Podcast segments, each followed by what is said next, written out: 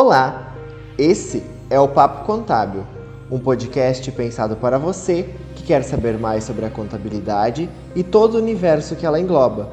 Você vai nos encontrar por aqui toda terça-feira, trazendo assuntos pertinentes e úteis para o seu dia a dia e o da sua empresa.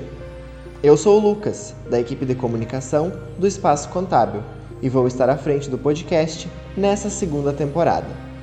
No episódio passado, falamos sobre o vazamento dos dados e a importância da segurança digital. E pensando nisso, para o episódio de hoje, vamos aproveitar para apresentar uma ferramenta muito útil e que garante toda a segurança para qualquer transação online. Estamos falando do certificado digital, um documento eletrônico de pessoas físicas e jurídicas no meio virtual. Tecnicamente, uma espécie de assinatura digital com validade jurídica. Essa ferramenta garante proteção às transações via internet e outros serviços digitais, já que a tecnologia foi desenvolvida para fornecer segurança, autenticidade, confidencialidade e integridade às informações. Para tirar algumas dúvidas sobre esse tema, trouxemos a agente de registro da SafeWeb, Giovana Rosa, profissional responsável pela emissão dos certificados no espaço contábil. Seja bem-vinda, Giovana. Oi, Lucas, tudo bem? Obrigada por essa oportunidade de eu estar aqui para essa conversa e poder falar mais sobre a certificação digital, que cada vez mais vem sendo propagado como um recurso de muitas facilidades, tanto logística, de tempo e econômico. Uh, o certificado é um recurso que garante autenticidade, autenticidade de informações digitais com alto nível de segurança. É, é bem bom a gente saber disso porque uh, realmente muitas pessoas não conhecem ainda o certificado digital. Então, para a gente iniciar essa nossa conversa sobre isso, em primeiro lugar, quem que pode ter um certificado digital? Uh, qualquer pessoa que precise para uso pessoal, para uso profissional ou uso institucional. Vale também dizer que existem modelos diferentes de certificados digitais, que podem ser no modelo A1 ou no modelo A3.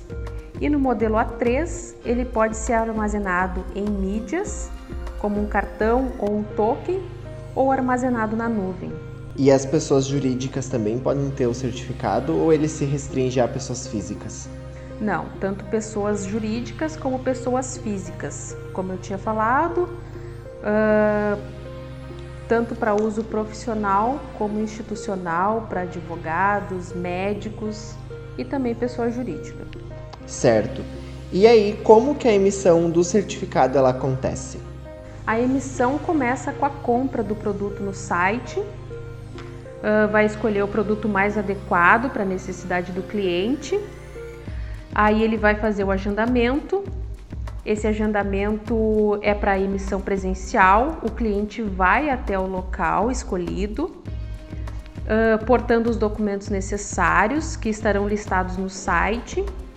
O agente de registro que fará o atendimento, ele vai validar essa documentação. O tempo de atendimento presencial gira em torno de 15 minutos para pessoas que já têm o certificado digital, tem a opção também para renovar, pode renovar online ou por videoconferência, dependendo do modelo que a pessoa já utiliza. Sim.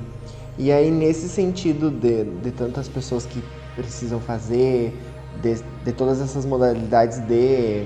Tem a videoconferência, tem o, o modelo presencial também de atendimento. Uh, essas pessoas, quais são as principais utilidades que elas vão encontrar quando fizerem o seu certificado digital? Assim, ó, quando as pessoas uh, precisam do certificado digital, elas já têm, elas já vêm em mente assim o que, qual é a necessidade que ela vai precisar. Para uso pessoal, ela pode utilizar para assinaturas em, nos documentos em, no formato no Word, no formato PDF. Esses programas eles já têm as ferramentas para utilizar a assinatura digital. Ela pode acessar sites como o portal ECAC da Receita Federal, para conectividade social, para leilões eletrônicos, enfim, são várias as, as utilidades. Pra, no âmbito empresarial, a trans, a, pode ser para transmissão no e-social, para declaração de imposto de renda, conectividade social. No âmbito institucional, pode ser para sistema de concessão de diárias e passagens, Advocacia Geral da União, para o SICAF, que é o Sistema de Cadastramento Unificado de Fornecedores. Esses são só alguns exemplos da, da utilização do certificado digital. Certo, Giovana. Obrigado por todos os teus esclarecimentos e a gente convida então quem ainda não tem o seu certificado digital para que procure aqui o Espaço Contábil e faça o seu com a qualidade, com a segurança que são garantias da SafeWeb. E além disso, então, mais uma vez eu agradeço por todas as suas contribuições e a tua presença aqui na nossa segunda temporada do podcast. Isso mesmo, Lucas. Podem vir aqui ao Espaço Contábil, a gente está pronto para receber, a gente tem uma estrutura ótima aqui, com toda a segurança. Agradeço por essa oportunidade de falar sobre essa ferramenta, que agora no cenário atual da pandemia tem tudo para expandir mais ainda. Obrigada, Lucas.